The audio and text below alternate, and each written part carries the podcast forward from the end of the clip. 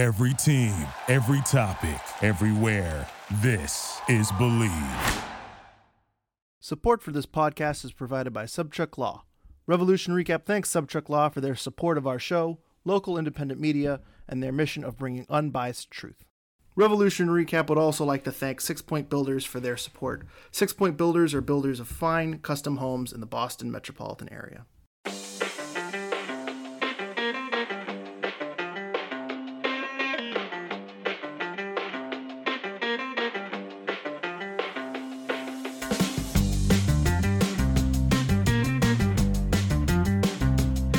Welcome to another episode of Revolution Recap, part of the Bleav Network, coming to you after the short-handed New England Revolution settled for a 3-3 draw with the Chicago Fire after coming back from 2-0 and 3-2 deficits. Noel Buck, Bobby Wood, and Jozy Altidore all found the back of the net for the Revs in the draw. I'm Sean Donahue, joined today by Hayden Bird from the Boston Globe. Hayden, how's it going? Uh, it's going well. It's good to be here. Uh, we had a, a, very exciting Revs game where they came back from multiple deficits, and then if you flipped over to the Celtics right after that, you saw a very exciting end of the Celtics game. So it was a uh, very entertaining night and probably not a good night for uh, passionate fans for your for your hearts if you were if you were watching that. A lot of stress. yeah, I mean, if you were, and it looked like there was a very good crowd at the Revs game last night. There was over twenty seven thousand, and it seemed like if you were there, you absolutely got your money's worth. And then yeah, it's if you were watching the Celtics game on your phone, then it was just like a complete night of sports there for you uh, in terms of range of emotions. Um, and before we jump into takeaways, and there's I think a lot to take away from this kind of wild game, I wanted to quickly mention our sponsor, Bet Online. Bet Online is your number one source for all your basketball info, sports, stats, news, and scores. Get the latest odds and lines and the latest matchup reports for this year's NBA playoffs. Bet Online is your sports intel headquarters this season, as they have you covered for all of your insider sports wagering needs from basketball, MLB, NHL, soccer, golf to UFC and boxing. It's the fastest and easiest way to get your betting info, including live betting options and your favorite casino and card games available to play right from your home. Get in the action today by heading to their website or using your mobile device to join. And be sure to use promo code BLEAV. That's BLEAV to receive your 50% bonus on your first deposit. Bet online where the game starts. Hayden, let's get right into our key takeaways brought to you by our friends from the Rebellion Supporters Group. Check them out at NE Rebellion on Twitter and their website, nerebellion.org. Hayden, what's your key takeaway from this one? Uh, like I said, there's a, there's a lot of directions you can go with that.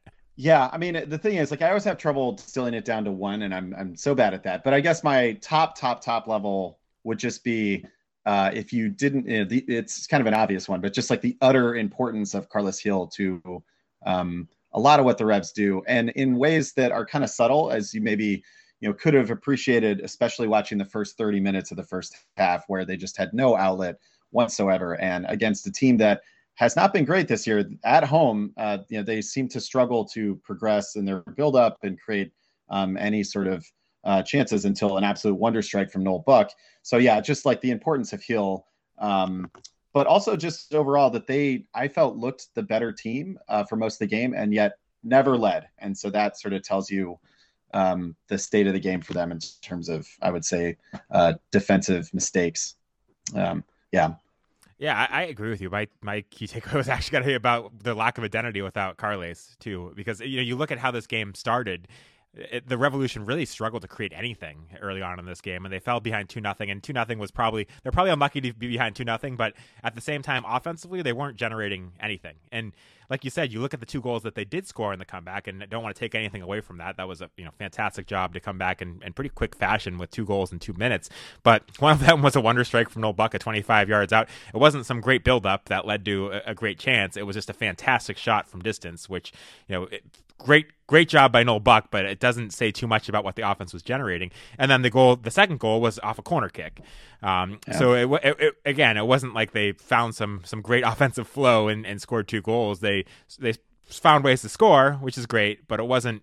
There was something missing from this Revolution team without Carles Gil, and even more so when Gustavo Bou is also out. We've seen in the past when when Gil's been out, Bou's been able to step in a bit and kind of take some of that creativity off the loads of the shoulders of the rest of the team, or you know score some wonder goals. But when both of them are out, this team really does lack an offensive identity, and they weren't able to really find it in this game, despite the fact that they scored two goals in that first half. And you know, with with Carles Gil and his injury history, and him getting up there in age, and Gustavo Bou with his you know injury history, and him getting up there in age, I think it's important that the Revolution do find a way to get more offense going when Carles Gil is out, because you can't count on him to be out there every game. And we're talking about a week now where the Revolution have three games in a week. Uh, I, I don't think they found that yet, right? And you, you talk about Gil's impact. He came on and in 30 minutes, he had 49 touches. Like he was on pace yeah. for 150 touches in this game. he, yeah, he absolutely came on and was immediately central.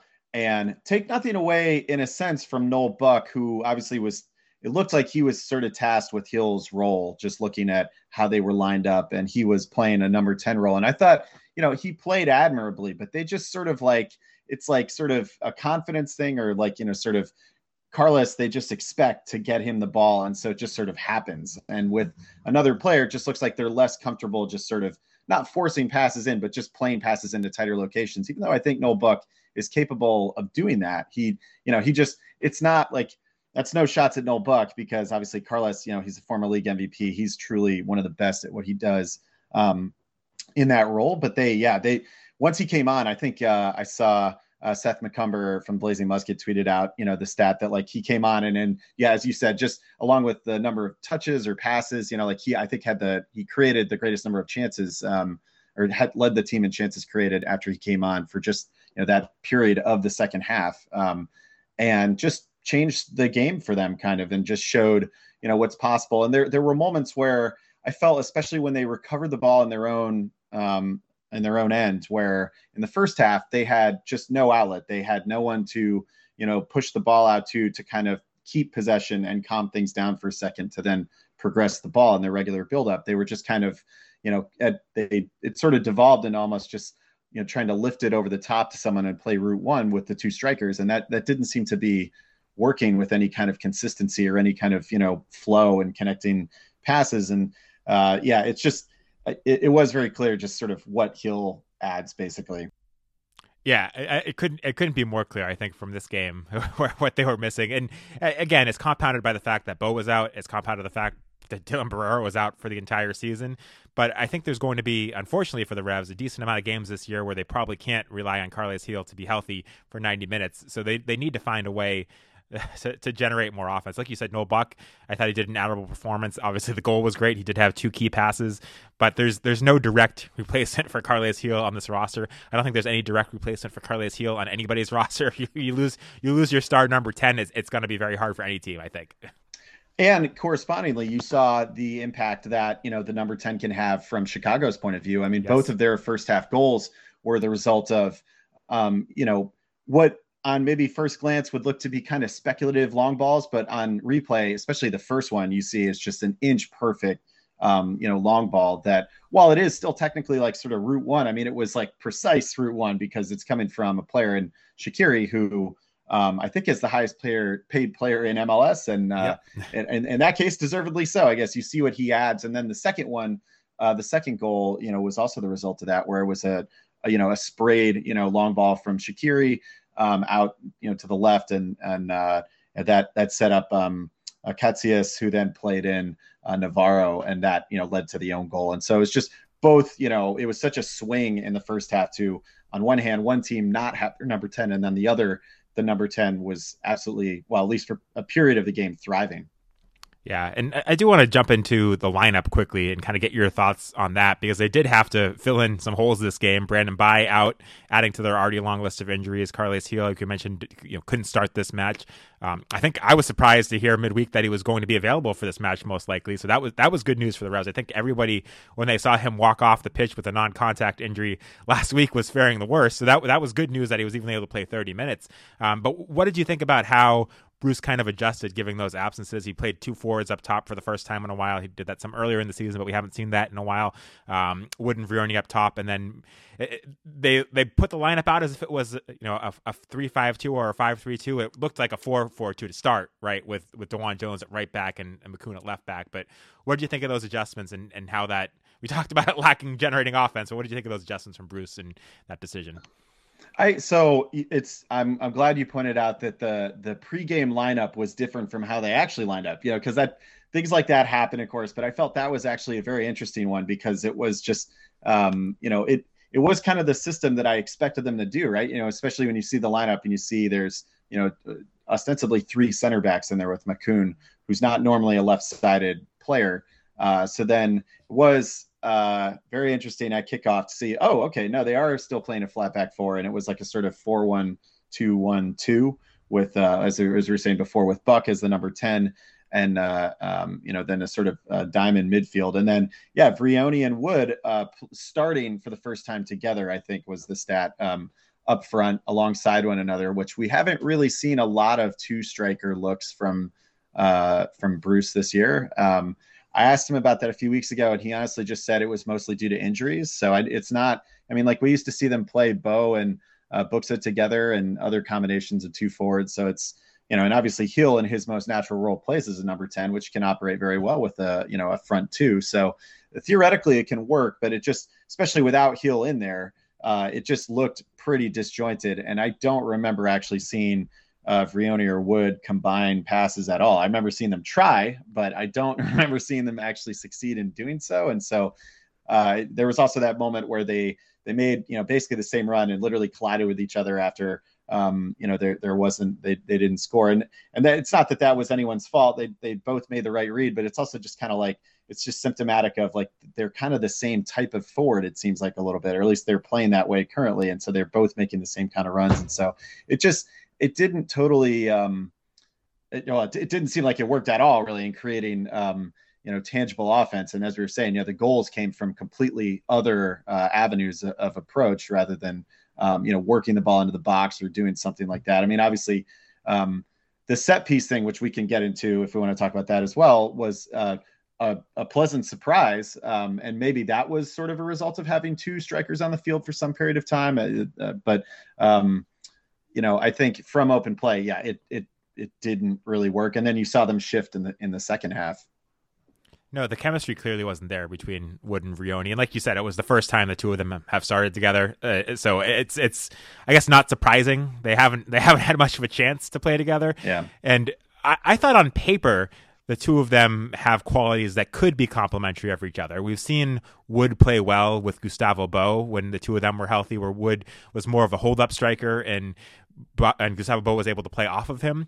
And we've seen Giacomo Vrioni in other games play not like Gustavo Bou. They're very different skill sets, but play in this in the sense of being a guy that likes to face goal and run at defenders. Um, and that Sporting Kansas City game where he had those two goals, he was very much a guy that you know wanted to face goal and and run at guys, and he had some success with that. And in my mind, because of how we saw Wood play with Bou, where he was more of the hold up guy and Bou was the guy running at defenders. That could work in a similarly complementary fashion. Again, even though they're different players, um, with Vrioni and Wood, but we did not see that in this game. Do you, do you think it's? Are you uh, do you think this this formation or not this formation, but this this combo just needs more time to maybe work it out, or after this game, are you worried that they're you know not going to be able to be complementary strikers if they do get more minutes together? I mean, I think it can work because I neither of them are like inherently um, like you know lazy or whatever. It's I think like you saw actually that you know Noel Buck's goal was a result of Vrioni tackling back and making a play defensively, um, which you'd like to see from a player even if he's not scoring goals. And Wood has also done that earlier in the season where his pressing resulted in a turnover that led to a goal. I mean, they both work hard, and so you're like theoretically they could you know work something out. I think there's a chance that maybe if they just have more time together that they'll figure this out. Um, part of me and this was true whether it was these two or other players, but just in the sort of Bruce era with New England, part of me has always been a little su- suspect of playing a two striker system just because it always feels like it was just a way to get someone like Buksa and Bou in the same lineup. And it just, it didn't necessarily take advantage of space the best way. Um, and uh, particularly when you have other wingers who are healthy, which is you know, not a thing that they maybe have now with Borrero's injury, but it just felt like they had better options in the past. But now, I mean, yeah, especially with Barrera being out for the year, like they they might have to really take a hard look at this system because um, you know it, you could play as they did in the second half a three back system with two forwards and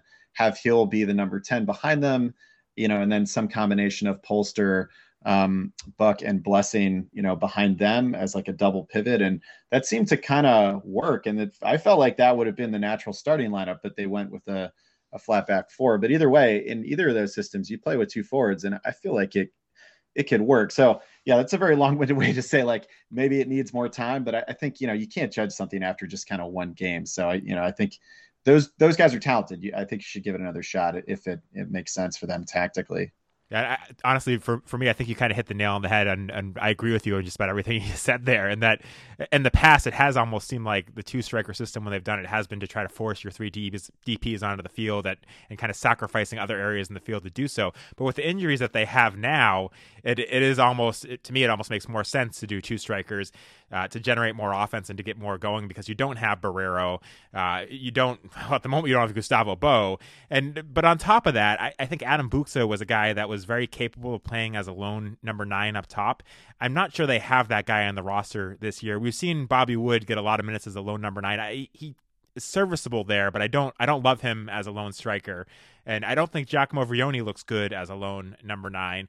Um, Gustavo Bou, for the type of player he is, doesn't make sense to have him as a lone number nine. He's he's just not he's not a hold up guy. He's not going to win balls in the air. The way the Revs play, I think that, that you know they, they've done it. They've tried it. I don't think that works very well and I don't I, maybe I, I don't want to speak for both of us, but I don't trust Jozy Altidore to. I think he might have the skill set to be a lone number nine earlier in his career, but I don't think anyone wants to see him starting uh, period, let alone as a low number nine at this point, despite the goal he had in this game.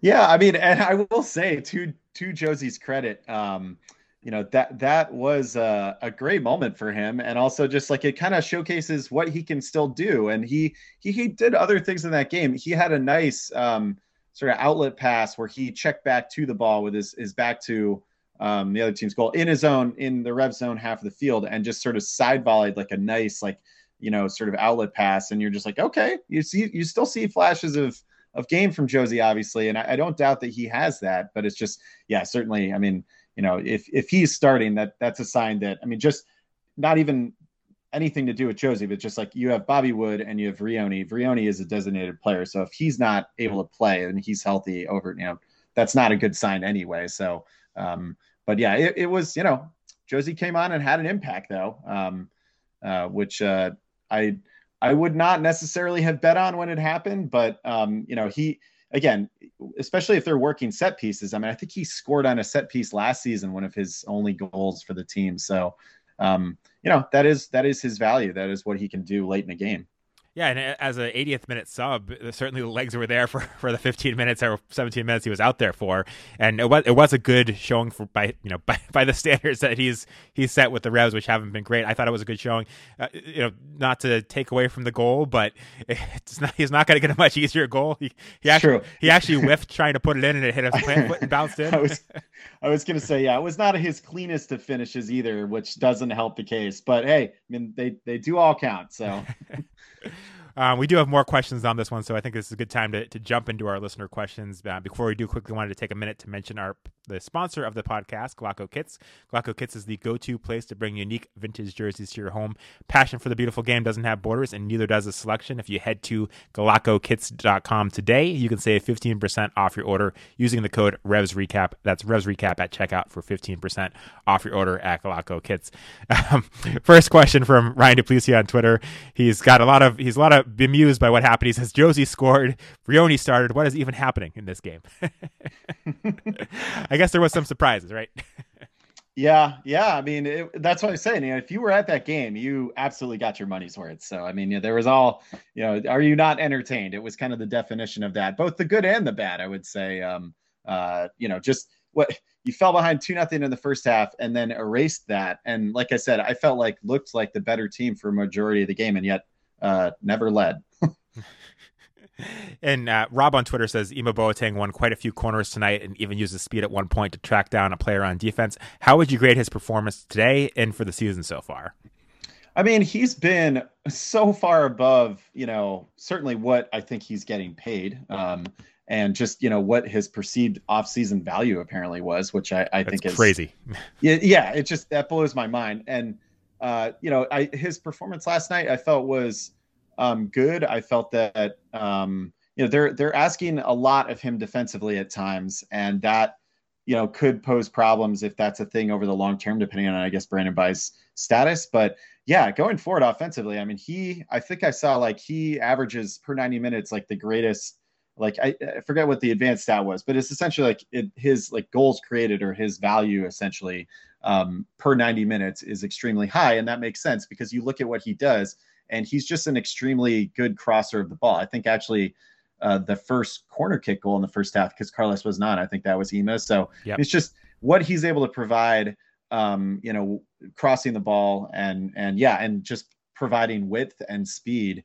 Um, it's, it's exactly the type of player that they need with Borrero out. So um, you can't, you know, anything that you know his his occasional shortcomings defensively. Honestly, there was enough of that to go around with the rest of the actual defense that I think you can look the other way on that. I think he he had a great game. Yeah, I, I, agree. Defensively, I think has always been a bit of a weakness for him. It's just his size. He, the effort is there, um, but it's yeah, not. It's yeah. not his. It's not a strong suit. Uh, but offensively, you know, it, it, was it was another good performance from him. And when you think about it, I, I think of the season, you got to give him an A for what he's done for this revolution. He stepped up so much uh, with Dylan Borrero out. But when you think about it, the Revs were ready to let him walk in the offseason. Bruce Arena was ready to let him walk. He made something like two hundred and twenty thousand last year. It was it was in the two hundreds last year, which to yeah. me, yeah, two twenty five last year. So to me, and he had an option. Presumably, he might was going to get maybe a tiny bit of an increase there. I, I probably not more than 250. I don't, I don't know for sure, but to me, the fact that they were willing to let him walk because of that salary is insane to me. Uh, where, where would this Revolution team be right now with the injuries they had if they didn't have Ema Boateng? It would be a disaster. I, I can't I can't imagine how this team functions without him. And uh, uh, lucky for the Revs that no other GM and MLS apparently wanted him or wanted him more than the league minimum salary. But just going back to the offseason, if if, if Ema Boateng had walked away and gone to another team, uh, that would have been such a huge blow for this Revolution team, and I, I don't know where they'd be without him. Yeah, it, truly, because I mean, you think about the goals that he's been involved in, just like the the plays that he's been involved in, even if they weren't directly goals, just like the the plus attributes that he brings uh, yeah, kind of no one else on the roster um, has, except for like maybe DeJuan Jones, but he's you know already already needed in literally multiple other places at the moment in defense. So you know, in terms of actual true wingers, I guess yeah, uh, Ema just an unbelievable uh, bargain and an asset for them right now.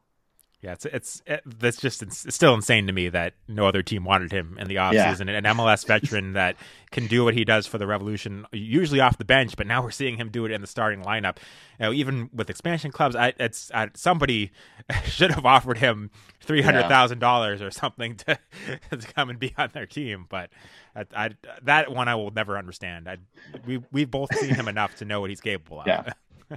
Yeah, and you know, I think he probably just, you know, it's like uh, actors getting typecast. I think maybe there's a chance that people just felt at a certain point, well, he's not a guy who could ever play 90 minutes or whatever, and uh, or I don't know what the perception was, but whatever it was, I mean, clearly misguided and just um, uh, an absurd collective failure of scouting on the part of like any other team in MLS. So, hey, good for the Revs though. I guess they they just not in so almost in spite of themselves, sort of fell back into having um, a great depth piece who is now a starter.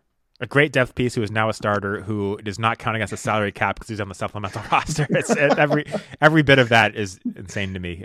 Um, one guy that does count against the salary cap, uh, Paulo S on Twitter asked us about. He says, "Does the Jozy goal shut down the buyout talk?" I, I mean, to be honest, I guess I don't. I you know, I should play more football manager MLS because then I would, I feel that would be the best way for me to learn a lot of the nuance in terms of the league um, cap rules and whatnot.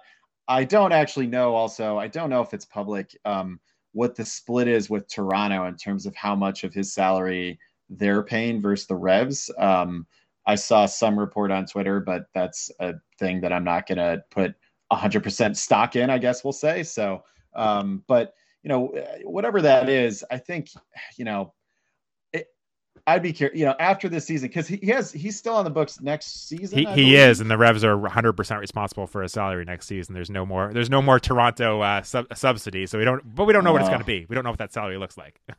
right. So I, I mean, at that point, I don't know, but another year of it just feels like, I mean, even again, just Jozy seems to be, you know, by all accounts, a professional. He seems to be you know, working, and he had a goal. So I mean, you know, the, he's like you can't you can't take real. He takes a lot of um, takes a lot of it, obviously, for his salary versus role and whatnot. But that's that's not Jozy's fault. That's you know that's front office. That's management. Um, uh, you know, making that decision to commit to that. So they chose to do that. So I, am not entirely sure what their options are after this season, but I would think, I mean, it, it, it can't go on like this unless he starts, you know, becoming a viable bench player and bench option, or, you know, someone who maybe even could work his way back into the lineup if they go with a two striker look and, you know, they, they need guys because they're injuries or something. But yeah, I mean, for the money, it, it just, just in a world with the salary cap as it is, you, you can't, commit that kind of you know resources to one player who just basically doesn't play important minutes um, or you know doesn't play a lot of them um, so i'm not really sure what they do there but i mean his performance last night helps certainly but i mean it I, in my opinion it doesn't change the the real outlook on his value to the team to an extent. Yeah i, I think you you got it right there. I think if if he you know if he does a lot more of this, then that that helps. This one certainly helped. It's, it's way too soon to say it shuts down the buyout talk. You know, and again, you look at this Revolution roster and and how many holes they have right now because of all the injuries they have, and a lot of these injuries are long term injuries with Borrero, uh, Kessler. You know, you hope he's going to be back this season, but there's no guarantee of that. You know, there's there's a lot of areas of this roster that need help, and with the amount of room Jozy's taking up, we don't know exactly what it is, but I think it's safe to assume it's a very large chunk of TAM going towards Jozy. Uh, he, that buyout talk is not go away because he scored a goal that landed off his plant foot and bounced in. And again, it was a positive performance. He did other good things out there. I don't want to you know hammer Jozy after this performance because it, it, was a good one for him, a good 17 minutes. But it, that alone is not enough for me to stop talking about the Bye out, especially given the other areas of this roster that the Revolution could use help on. We talk about the lack of depth on the wings with Burrow out. We talk about the lack of depth at fullback with with Brandon buyout and not really having much a- after him. Center back with with Henry Kessler out. I don't think any, of us love the options behind Andrew Farrell and and Dave Romney there. So uh, you know, if he's going to be the fourth striker on this team at that salary, even if he comes up every once every you know 10 games to put a, a, goal away in the 80th minute i don't know that that's enough to shut down the buyout talk. So it, you know, positive positive step in the right direction for him but uh, need to show a lot more be, be, before august 2nd that buyout deadline to to convince me that that's not the right move especially given he has another year in his contract.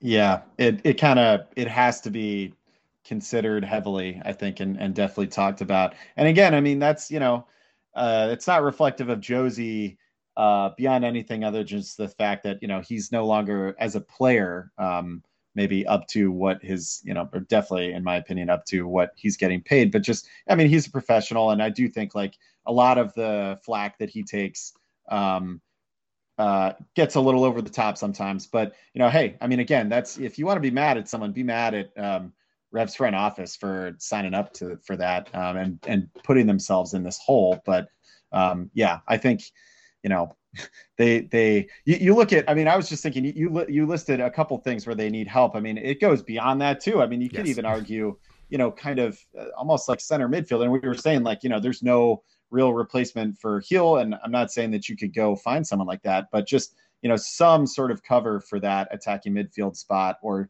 you know additional cover um, in the middle of the pitch because they're like one injury away from being kind of like down to it. And just like, thankfully, there's this 18 year old who's emerged as a great player uh, who's given you a whole other spot here again for, you know, money comparable to what Ema Boateng is. But, um, yeah, they uh, they could use some some reinforcements over the summer just based on the current um, injury list. Yeah, and, and, a few years ago, you, you talk about the, the center mid. They went out and got Lee Nguyen back to kind of fill some plug in some minutes when when Carles Gil was out. I don't know if I can't think of anyone like that now that they could go out and do that with. But if there's a move like that you can make where you you know have a veteran guy that's at the later end of his career that can you know plug in some minutes when when Carles Gil is out. That would be a great move to make. Um, yeah. I, am not. I wish I had a name at the top of my head to, to offer for that, but um, that's just a move that kind of comes to mind. They did a few years ago when when Carles was out. Um, so yeah, right. there's there's a there's a, a lot of different areas where they could address issues, and you know, having him take up that amount of salary as the fourth fourth string striker on the roster it just doesn't doesn't make a whole lot of sense. Um, as far as Vrioni, we have several questions about him and they kind of range the spectrum. People were happy with his performance, people were disappointed with his performance, all over the map. So I'm going to go through a few of these and kind of get your take. Uh, Paulo S. also on Twitter says, Does Vrioni get another start after a lackluster performance? TSB11 on Discord said Vrioni didn't score, but he did damn near everything else. Vrioni has to start again, right? Um, and Porter on Discord says, How would you rate the holdup play from Vrioni. So uh, several different questions on Vrioni. Actually, I have some more that I'm going to get to after this. But um, some people happy with the performance, some people disappointed with the performance. What did you think of his performance? I so I mean there was uh, there was good and bad in there. I think like you know it was overall not a great performance from him, but I do think that you know like I said. Um, the first goal, you know, you have to give credit where it's due there, and he absolutely, you know, worked hard for that. Um, I thought I wasn't sure if it was a foul to be honest, but I get you know he was able to just you know that the referee was letting a lot go, and so he was allowed to you know make that challenge and turned it over, and then that led to Buck's goal. Obviously, as we were saying before, though, also you know Buck did a lot with that. That wasn't exactly like he fed Buck into you know like an open shot inside the box or something, but um, he did good work there. I think though in terms of his hold up play um, left a little bit to be desired. I can think of a couple uh, instances where he was kind of just dispossessed and um, you know uh, turn the ball over and uh, you know his sort of pass accuracy which like you know from a center forward is is not always the highest on the team but even still you know it was uh, it was like 68% you know that's not um, great. I you know I, he created some chances. He had that one opportunity where he was clean in because i think uh, he just kind of you know pushed through the defender and the defender kind of fell over and he was um, in, and and he just took it as a you know as a forward who just I think isn't doesn't have a lot of confidence, and you can see that, and it was easily uh, saved um, just point blank. So. Uh, I, I, you know, not his best performance, but um, I, I, guess you know at, at, this point, you know, you need your you need your DPS to play and to play well, and so I think he's going to keep getting reps though because you know they need it. Yeah, I, I, think you kind of touched on a lot of different areas of his game, a lot of good ones. Um, I think the the turnover that he created for the Noel Buck goal, and Porter also mentioned that uh, was was certainly a positive. Um, I think he's it's unfortunate he didn't get a secondary assist on that one, but I think Wood got the assist. I think he stole it, got it to Wood, and, and Wood got it to Buck. Uh, given the the bizarre secondary assist rules, you never know what's going to be a secondary assist right. and what isn't. But that was that was great effort from him. But then the other highlight is the chance he had to I think it was when the Revs were at two two, right? When he had that opportunity to, to score, where he got alone in the box, tons of space, tons of time. Uh, I think it was too much time probably for a guy that's confidence maybe not as high as it could be, uh, and just shot it right at the goalkeeper. That was you know for a guy for a designated player striker that's brought in for his finishing ability, that was really unfortunate for him. Um, but I, I think he needs to continue to get starts. You, you mentioned his hold up play too. I, I, don't think his hold up play is a strength. I don't think it really ever has been in his time with the Revolution. I you know, from watching highlights of him before that, I don't think it ever has been. I can't say that with certainty. I haven't seen enough of him over in Austria to, to say that that's not part of his game, but it doesn't seem like that's part of his game, which is which is why I think on paper, like I said earlier, him and Wood could work well together if Wood was that hold up guy and he was a guy making runs off of him, like like Bowen Wood did. Um, but I, I, I, agree. I think he's your designated player. I think Bou is out for however long. It doesn't seem like he's made much progress to come back. Uh, Vrioni, I think, needs to continue starting. needs to get an opportunity to find that confidence. Maybe it doesn't happen and you move on, but I think he needs a run out there to, to see if he can find that confidence and contribute to this team. So I expect him to continue starting. I would like to see the Revolution continue to try to play two forwards as long as they have all these injuries and, and see if they can make that work.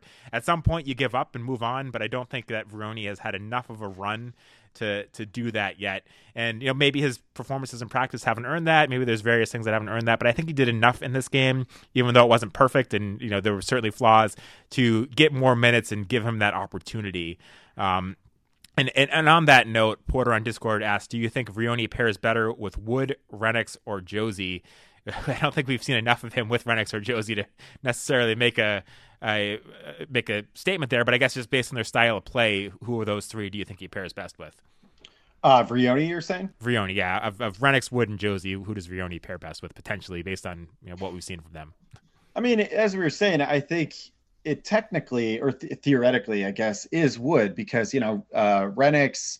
Jozy is a hold up player, but as we were also saying, like I don't think that's at this point like a, a thing where he should be starting. Um, just you know, for his benefit and the team's, just because I think like he is a player who can come on in the second half and, as we saw, you know, have an impact. But when the game opens up a little bit in the second half, I think, you know, starting him would not be the best choice. I think it is Wood. If you're going to play two, I think it has to be Wood. I think they're the the two best players. So, and they also, as you're saying, you know, that Vrioni, what I'll say is, you know, when you watch him play, especially um, when I've been able to be at like home games and you you see it in person, um, you know, wider than just the TV angle, you see that his movement is is very interesting at times, and like he'll go from being like he has that good sort of uh, intention as a forward where he'll be just kind of hanging out seemingly, and then he'll just make this sort of wide sweeping run and try to look for a ball. And they tried to get him in a couple of times, and there was one sequence where I think he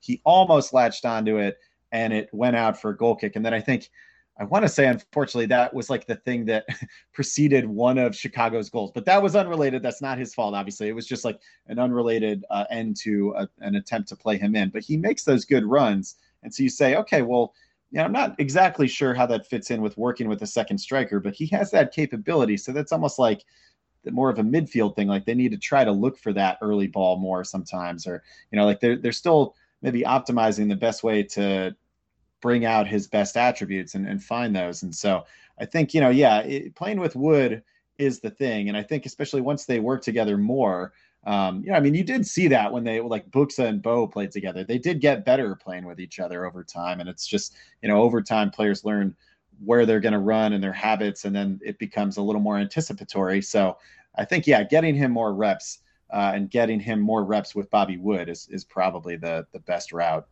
Yeah, I agree. I'm I'm still too negative on Jozy to consider that as as the option. I think Rennick's, you know, offer something off the bench or offer something as a rotational guy with with his hustle and ability. Um, but I, I, don't I don't think that's the great matchup. I do think it's Wood on paper. Again, it didn't didn't show it this game, but I think if the two of them got on the same page, weren't getting in each other's way, and, and kind of knew how to play off of each other, I do think their skill sets would be complementary. So I think it's Wood, and I think with more time, um, that could work very well. Um, I'm not going to say that for certain until we actually see it, but it, didn't see it in this game. But I do think when the two of them get more time to be on the same page, it, it could definitely work. Uh, his his last question, Porter's last question was, in your opinion, would a Bou Vrioni pairing tear up the league? I mean, that's another one where I guess you know, like we we don't really know. I'd like in theory, yeah, because they're both designated players. So you're like, well, then that would mean, especially if you're assuming Carles is in that team, which you know, if he's healthy, he would be. Then that's all three designated players. You've you know completed the goal of an MLS roster construction, essentially, to have your best players uh, on the field at the same time. Uh, having said that, like you know, I guess I don't know. I will say, like, you know, Bou seems like the type of player who would try to find Vrioni on one of his, like, you know, bend, bending runs or you know sort of looping runs in behind. And so maybe that would work because then that's how you stretch out the defense. And then especially with you know blessing and buck and midfield runners coming in um, or like DeJuan Jones like that's how you create a lot of opportunities in offense. And we've seen that from the revs in, in years past with you know Bou making those type of crossfield passes. You know he's capable of that. And obviously so is Carles as well. So you know maybe that system works. Um, but it's like you know the other things where it's just we can't really know. And I will say also, yeah, like Vrioni and Bou both don't seem to be like hold up players. So if that's a thing, then you you kind of maybe don't want both of them on the field at the same time. But um, I don't know. I feel like once they're all healthy, we probably will see that because again, they're the designated players, and at some point, Bruce is probably just going to try to you know play those guys. Yeah, I think that's my concern too. Is that neither of them are really hold up guys, and it, it changes how the team can play if you play the two of them out there. It, it could work, but I haven't seen enough to be convinced that it would. I, I do still think on paper a, a wood Bou combo or a wood Vrioni combo just makes more sense based on skill sets. Now, Bou and Vrioni, based on salary and based on resume, are your two best strikers on the roster. So it would be great to find a way for the two of them to play together. I, I I just I'm not sure yet how well that would work. At the same time, I've, I've said this on the podcast before. If Bruce Arena is going out and signing Vrioni to be a designated player along with Gustavo Bou, he had to have thought the two of them could be complementary to each other and play together. We haven't seen it yet. There hasn't been much of an opportunity for it. I think we need to see it at some point when they're both healthy. I'm just not sold that that they would tear up the league if the two of them did that. I think if the Revolution found a way to be more dominant in midfield, to play more possession stock, possession style soccer, and get them the ball on the ground, making those runs. I think that could work. If they're you know, trying to counterattack more and having to play some long balls and don't really have a hold up guy, that sort of becomes more problematic. Uh, so I'm I'm just not I'm not sold that that combo would tear up the league, but I do think we need to see it at some point and find out. I just think it's you know the Revolution have to play in a different way if they don't have a hold up guy up there. And I don't think either of those guys are particularly good at holding up the ball.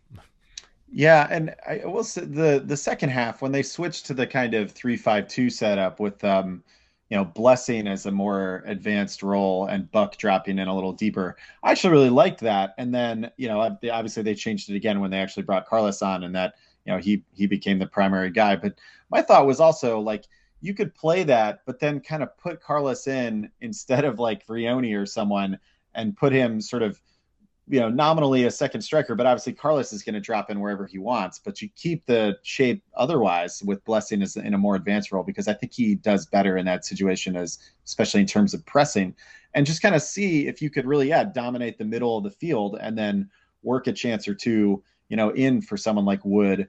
Um, but you know that's I don't know that's that's a little aggressive for Bruce tactics. I think I don't know if they would ever actually do something like that. But I did think the three back system kind of worked for them a little bit um, especially in terms of getting Boateng and Jones forward. And yeah, and and working real offense into you know like a, if you if you are using a, a two striker setup.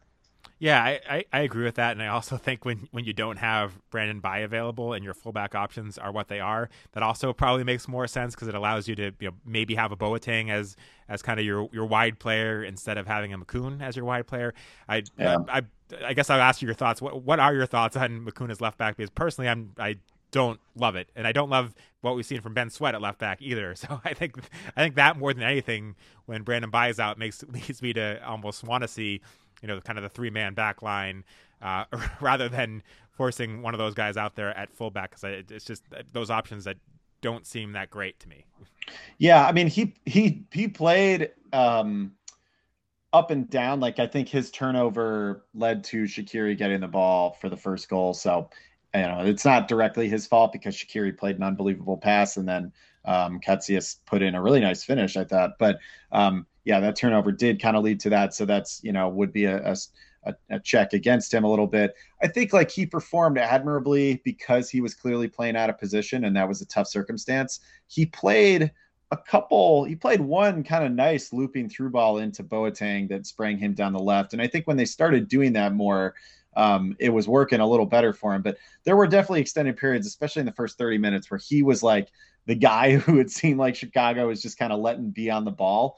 Um, and they would mark Boateng and they would try to mark up in the midfield and they would just let like, okay, Makoun, you can, you know, have the ball uh, what can you do with it? And it, that's asking a lot of him because you know he's just he's playing out of position. So he was doing his best, but he clearly was not super comfortable in that role. And so you could say like, well, maybe again, like we were saying with other people in other positions, maybe if they had more reps. But I don't think I necessarily want that if I'm the Revs. I think yeah, I, I would prefer to shift maybe a formation and play three backs so that he's just playing in a more natural role and then just you know move Boateng to like sort of a, a wing back role as to provide width in that way. So it seemed like that felt more natural for him in the second half anyway. So maybe if they keep going with this, that that would be the preferred route. Cause I, yeah, I, I don't think long-term or, or any over any period of time, you really want to have um, Makoun at as a, as a true left back, I would say. Without the ones like you who work tirelessly to keep things running, everything would suddenly stop. Hospitals, factories, schools, and power plants, they all depend on you. No matter the weather, emergency, or time of day, you're the ones who get it done. At Grainger, we're here for you with professional grade industrial supplies. Count on real time product availability and fast delivery. Call clickgrainger.com or just stop by. Grainger for the ones who get it done.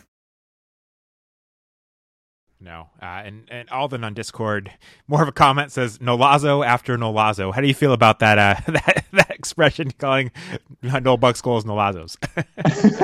I mean, I love it. I love um, how there was like discourse in the press box over what his goal song was, and he was talking about like it's inspired by his dad, who has a you know a very broad love of different kinds of music, and so yeah, he's he's thoughtful. I I feel like you know if we have like uh, you know more thoughtful sort of uh, uh, nicknames for him, you know, uh, his the vibe around him is just. Uh, it's very good right now, and uh, you know, every week it just feels like you know, in in all seriousness, like he just seems to grow as a player, like a little bit, and you see some new thing that he's kind of adding to his game in real time. It's it's very um, it's very exciting to see, and it's just you know, could not be better time for for the Revs in terms of just like they need they needed someone to step up, and he you know literally did for them um, to to jumpstart you know the the comeback there.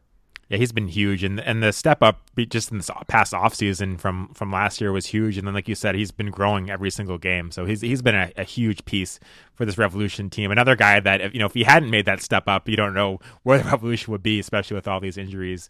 Uh, it, just a, a quick, quickly looking forward, uh, Teal Forever says, "How do the Revs manage their lineup already being shorthanded with games Wednesday and next Saturday? Does Omar start next week?" And just for context, the Revolution are playing at Atlanta on Wednesday, a very difficult game, and then at Yankee Stadium against New York City FC on the weekend. So this is a, a tough stretch for a shorthanded Revs team. How do you think they handle it as far as rotation?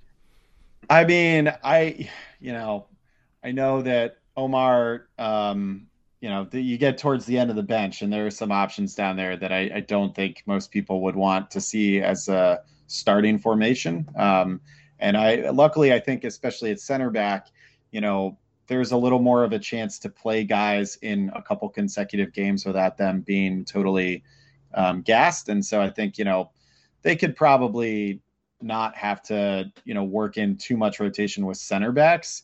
Um, how you know, I mean, having said that, Farrell is is a veteran player, and so you, you want to watch his minutes a little little bit. So maybe we see, um, you know, return to a back four, but with um, Romney and Makoun at some point. Um, you know, maybe you get that kind of rotation. But we asked Bruce, and he basically told us like we're gonna. he doesn't know, and where he's gonna, you know, they're gonna have to figure it out, which. Um, you know, is an interesting answer. But of course, I, I, honestly appreciate that because, of course, he doesn't know yet. I mean, they've had so many injuries and they've had, they're already sort of stretched depth wise that exactly, you know, who's going to be fresh for what game is, is probably kind of a mystery to them. And they probably won't really know that until, um, you know, early next week. So um, I'll be interested. I'm sure there probably will be a bunch of rotation because it's just it's still too early in the season to really be like this is must win, this is must win. I mean, you know, theoretically, yeah, but also, you know, you'd rather take precautions and not risk it with different players if you know you can. So I'm sure there will be um, definitely some midweek rotation for sure. Yeah, I think there. I think there has to be. I think there's a lot of young guys on this roster that could probably play three games in a week. But then you, you know, even the center back pairing, know, maybe it's not as intensive as some other spots in the field. But I, I think I think you got to rotate there. I wouldn't be surprised if Omar does get a start midweek. And I, I go back to last year when Andrew Farrell at the beginning of the season was playing every game uh, because they had that injury to I think it was to Kessler I think was out, so they didn't really have the depth to, to rotate the way they wanted to. And then Farrell played that Salt Lake game with the, which the Revolution lost before the Pumas game, and then he got he was hurt before the Pumas game, missed the Pumas game, and the Revs lost that three nothing because they didn't have healthy center back pairing. Uh, so. Right. You know, Farrell has been an Iron Man for the Revolution over the years. He started this season injured, but he had he had injuries last year. I don't think he I don't think you can count on him to be a 90 minute player every single game, you know, three games a week. So I, I, I think Bruce would be smart to maybe rest Farrell against Atlanta. I think Omar. Uh, it's tough to, to put Omar out there in a very difficult game in Atlanta, given some of the things we've seen in the past. Although I do think his performances this year off the bench in limited minutes have been you know better than what we saw last year but i don't know how that translates to 90 minutes in atlanta. But i just think by necessity you probably have to do that. And maybe it's not omar. Maybe you put makoun at center back and you give ben sweat some minutes at, at left back if you stick with the four man back line. I don't know. Um, but I, I don't think based on what we've seen, you know, injury wise from some of these older players in the Revs, you can afford to to have Farrell out there 90 minutes all three games. M- maybe Romney, you do. I d- I don't know, but he's you know he's been playing every game this season too, so he, he could probably use a rest. It's it's going to be very difficult for Bruce Arena. You know the decisions he has to make, given who's missing, uh, and, and kind of just given injury histories that this guy's in this situation. So I I, I don't I don't know what we'll see Wednesday, but I do expect we'll see some rotation, and I do think that Farrell at least at the center back pairing needs a rest and in one of these games. I, I don't think it makes sense to push him too hard, especially given if he went down injured with anything long term when you're already missing Henry Kessler, you are in a lot of trouble. So you know if you end up dropping a game against Atlanta, uh, unfortunately because you know Farrell sat and you know somebody came in and didn't perform as well that that stinks but it's better than if you end up losing Farrell long term and have to play with you know Romney and Omar or Romney and Makoun uh, for a significant stretch this season. And I say that even after Farrell's probably had two games in a row that haven't been his best and some people are probably calling for him to be benched but um, I, I think still with you know who's behind him Farrell and Romney are your best options. And if you lose Farrell long term, the Revs are, are in trouble. So it's it's better to take the risk and potentially lose a game now that doesn't matter as much as losing a lot of games because you've lost one of your center backs. It's a long, long way yeah. of saying I think they're going to rotate Wednesday.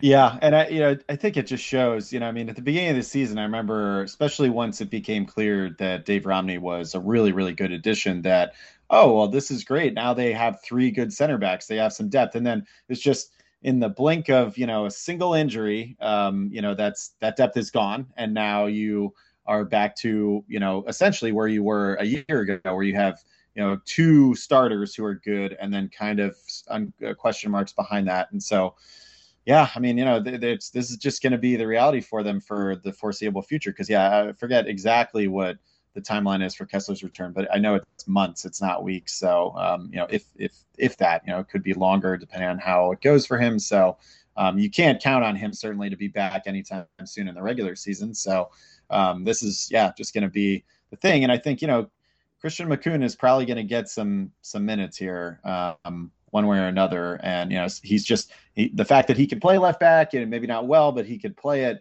and also the fact that he is you know probably the preferred third center back right now to Omar. You know, I mean, I would expect him to start one or, you know, possibly both of the games, depending if they go with the three back look. So, um, yeah, I, you know, as I agree with what you're saying in terms of, you know, it's not worth risking it all for a midweek game at the end of May here um, in Atlanta. Obviously, you want to go out there, you want to put a, a good team out there, and you're playing to win. Um, and I think that they can definitely, but um, yeah, I, you know, in terms of just risking minutes, you know, in particular with certain players, that that is not worth it to me at this point in the season.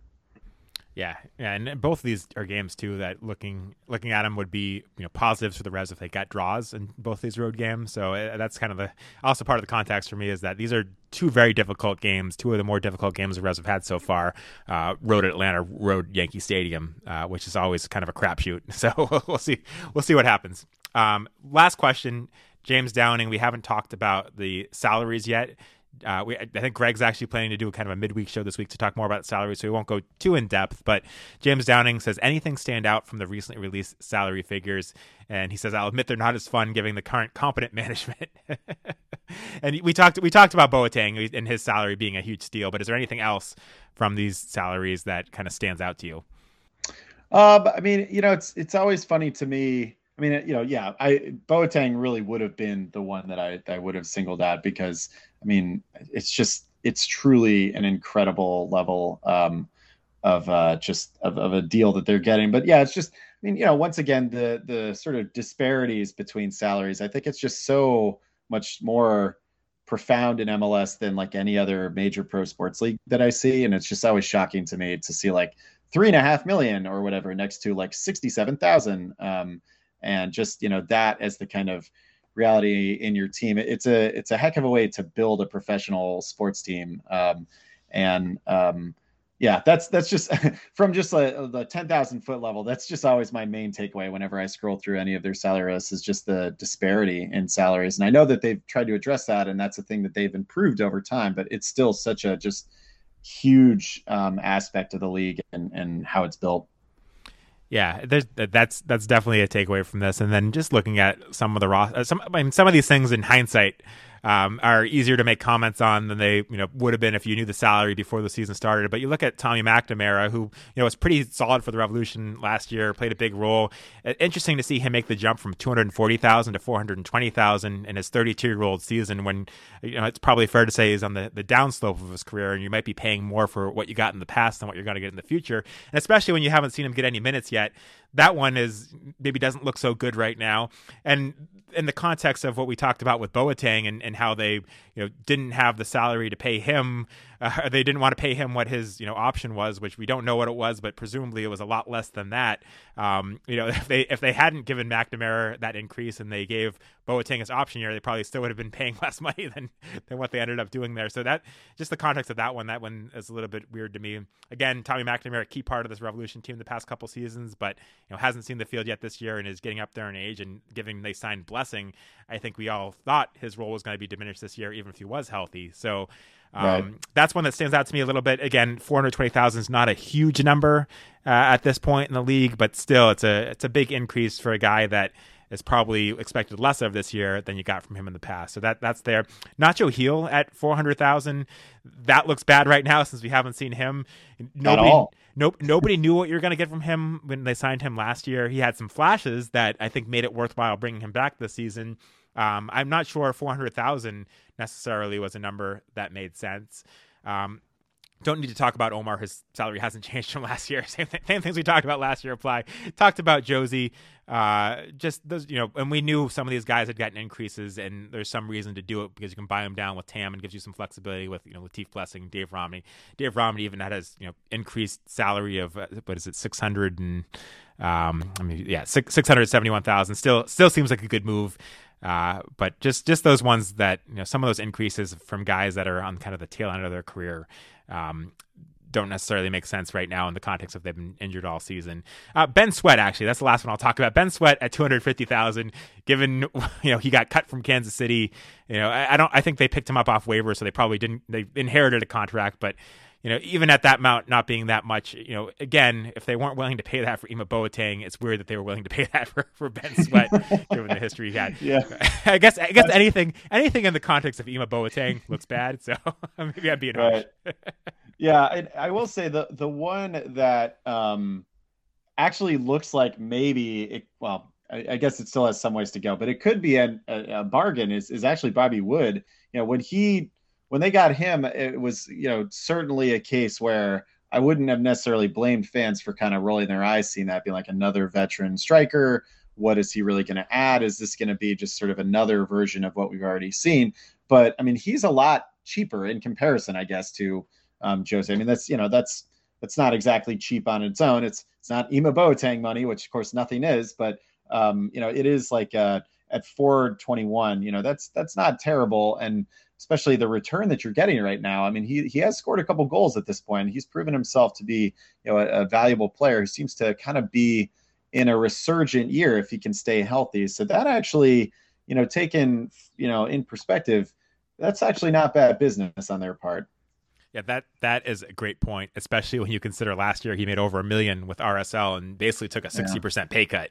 I think when we saw yeah. that move and we knew how much he made last year, you know, there was questions on just how much we, we knew he was going to take a reduced salary to come here. There was questions on just how much that would have been, and if that was you know an eight hundred thousand dollar number instead of a four hundred twenty one thousand dollar number, uh, I think that move looks a lot different. Although even even at that number, given how well he's played this season, you couldn't complain too much, especially compared to what Jozy's offered at his salary. Um, right. But that that four hundred twenty thousand does right now look like a bargain and look like a good move. When all of us, again, not having the context of what his salary was when the Rev signed yes. him, were questioning the move, and you know, I certainly was. Um, we'll, we will wrap things up there. We've, we've, got an hour. Hayden, any any final thoughts, and could you let people know where they can find you on social media and where to find your writing in the Globe? Uh, yeah, I'm at the Globe. I'm at Boston.com. Um, I'm on Twitter at Hayden H Bird. Um, and uh, yeah, I think my my final thoughts are just um, you know they they should have won this game. They didn't, so you're disappointed with that. Uh, they also it really showed it underscored the value of Gil as we were saying. But in this game, I mean, despite some defensive miscues, uh, that you know goals given up that they shouldn't have, there were two things. Obviously, the continued emergence and excellence of Noel Buck, and then the uh, the set piece um, uh, randomly, kind of out of nowhere, after doing nothing with set pieces all season, two goals off of set pieces. Um, very, very timely. So those two things I think are real positives that if they can kind of, you know, obviously if, if Buck can continue to grow and get minutes and develop, and then if they can continue, you know, they can actually start working some more set piece goals and uh, opportunities. I think you know, those are two real potential strengths going forward that you could take away from this as positive. So it was disappointing result, but there are two positives kind of baked in there. Yeah, all good points. And the set piece one too is that's been an issue that's frustrated me with the Revs this season and in the past, where they haven't really been able to take advantage of set pieces uh, to the extent that you'd hope, especially with some of the bigger bodies they have out there on the field. You know, Romney Farrell, now Bobby Wood. So that that was definitely a positive from this one is that they were able to be effective on set pieces, and you know, especially with the injuries they have, I think they needed to continue to take more advantage of those set piece opportunities than they have in the past. So great, great, great points there. You can follow me on Twitter at Sean L. Donahue. Of course follow the podcast on Twitter, Facebook, Instagram, uh, at Revolution Recap. Please rate and review us on iTunes, Spotify, or wherever you listen to podcasts if you haven't already. Be sure to also check out our friends at the Blazing Musket. Thanks again for listening to Revolution Recap presented by BetOnline. We'll be back next weekend with a game podcast. I think we're going to come back midweek with a salary podcast from Greg. I don't know that we're going to be able to do an Atlanta recap, but anyways, you can always follow us on social media and we'll let you know. Thanks again. You know, when you're listening to a true crime story that has an unbelievable plot twist that makes you stop in your tracks? That's what our podcast, People Are the Worst, brings you with each episode. I'm Rachel. And I'm Rebecca. We're identical twins who love true crime cases that make you say, didn't see that coming, and we hate the people responsible for them. Listen to People Are the Worst now on Apple, Spotify, or wherever you get your podcasts.